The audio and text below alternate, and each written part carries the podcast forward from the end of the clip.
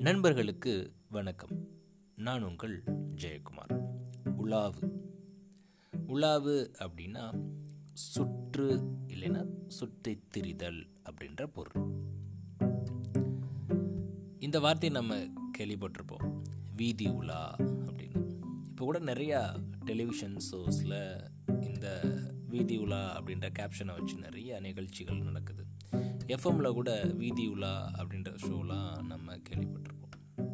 தெருக்களில் அதாவது தெரு தெருவாக போய் அங்கே உள்ள மக்களை சந்திக்கிறது அதுதான் அந்த நிகழ்ச்சியோட மெயின் கான்செப்டாக இருக்கும். சாமியை பல்லக்கில் தூக்கிட்டு வருவாங்க. இந்த பண்டிகை காலங்களில் இல்லைன்னா திருவிழா காலங்களில் என்ன பண்ணுவாங்க அப்படின்னா சாமியை வந்து பல்லக்கில் தூக்கி வீதி வீதியாக கூப்பிட்டு வருவாங்க. அதை கூட நாம் வீதி உலா அப்படின்னு சொல்கிறது உண்டு ரொம்ப முன்னாடி காலத்தில் அரசர்கள் காலத்தில் அரசர்கள் நாட்டு மக்கள் எப்படி இருக்காங்க நாட்டோட நிலை எப்படி இருக்குது பொருளாதாரம் எப்படி இருக்குது மக்கள் நல்லா இருக்காங்களா இதெல்லாம் தெரிஞ்சுக்கிறதுக்காக என்ன பண்ணுவாங்க அப்படின்னா மாறுவேடம் அணிந்து இரவு நேரங்களில் வீதி உலா வர்ற வழக்கம்லாம் வச்சுருந்தாங்க. ஏன்? நாம் கூட திருவிழா டைமில் பொங்கல் இல்லை அப்படின்னா தீபாவளி இந்த டைமில் என்ன பண்ணுவோம் அப்படின்னா இந்த மதுரையில் உள்ள கடை வீதிகளை சுற்றி பார்க்குறது அப்படின்றது ஒரு அலாதியான இன்பம் தான். கையில் ஒத்த பைசா இருக்கணும்னு அவசியம் இல்லை.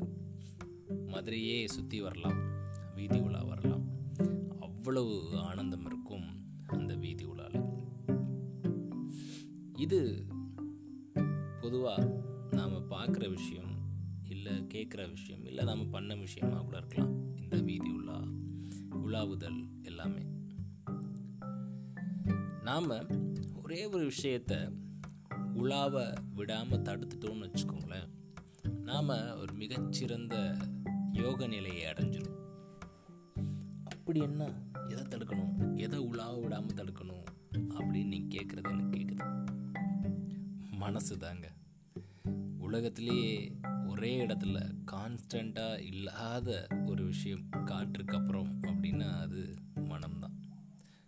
காற்றை கூட சில நேரங்கள் என்ன பண்ணலாம் அப்படின்னா அடைச்சி வச்சிடலாம் ஆனால் இந்த மனதை அடக்கணும் அதை உலாவ விடாமல் தடுக்கணும் அப்படின்னு ஒவ்வொரு தடவையும் நினைக்கிற அடுத்த நிமிஷம் அது உலாவ போயிடுது மனம் ஒரு குரங்கு அப்படின்லாம் சொல்கிறாங்க ஸோ இப்படிப்பட்ட மனத்தை எப்படி நாம் உலாவ விடாமல் தடுக்கிறது அப்படின்னா மெடிடேஷன் அப்படின்ற ஒரு அற்புதமான ஒரு விஷயத்தை நம்ம ஃபாலோ பண்ணலாம்.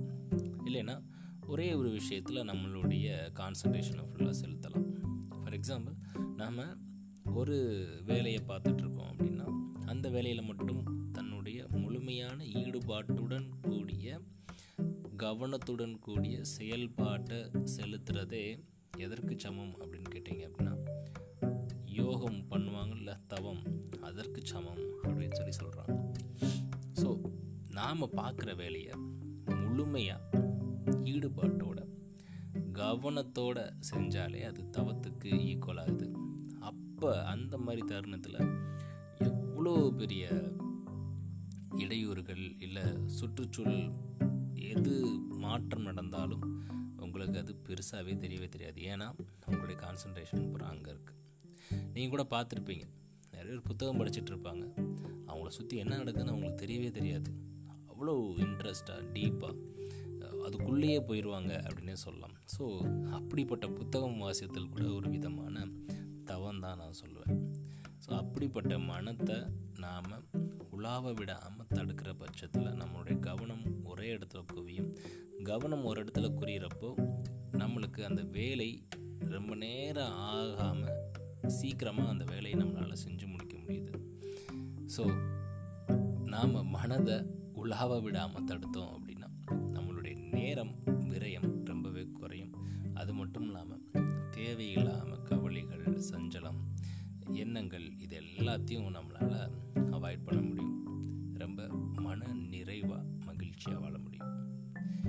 நன்றி நண்பர்களே. மீண்டும் நாளை இன்னொரு பதிவில் உங்களை சந்திக்கிறேன். உலாவு.